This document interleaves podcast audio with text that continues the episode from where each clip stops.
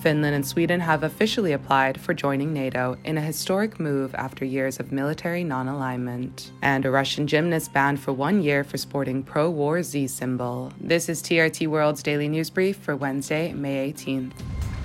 Finland and Sweden have handed in their bids to join the US-led alliance NATO. The alliance's Secretary General Jens Stoltenberg said, "I warmly welcome the requests by Finland and Sweden to join NATO. You are our closest partners." The process usually takes 8 to 12 months, but Turkey has also voiced its objections to the Nordic countries' membership bids, criticizing them for supporting terror groups. In order for a country to join NATO, unanimous approval is required, which equals the approval of all 30 existing allied countries.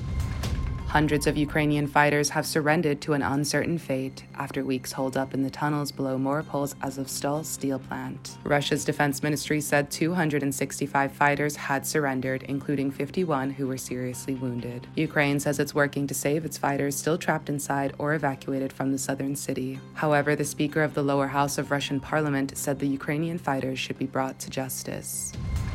North Korean leader Kim Jong-un has lashed out at state officials for failing to combat the coronavirus as the number of known cases crossed 1.7 million. Chairing a meeting of the ruling party's Politburo, Kim said that there was immaturity in the state capacity for coping with the crisis, the official Korean Central News Agency said. He also slammed the non-positive attitude, slackness, and non-activity of state-leading officials, the agency reported. Libya's Eastern Parliament-appointed Premier Fathi Bashagha has said he will base his administration in the northern city of Sirte. The move comes after Bashagha attempted to forcibly enter the capital Tripoli to seat his government there, but was repulsed by the UN-backed government. The attempt triggered fierce clashes between fighters on both sides, forcing Bashagha to leave the city. Libya has had two rival administrations since March, when the East-based Parliament appointed Bashagha as prime minister, despite UN-supported Prime Minister Abdul Hamid Dbeibah.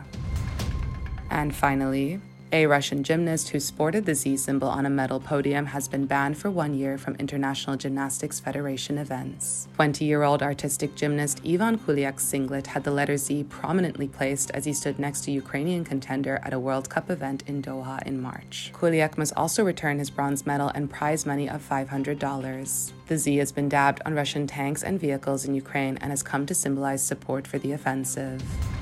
And that's your daily news brief from TRT World. For more, head to trtworld.com.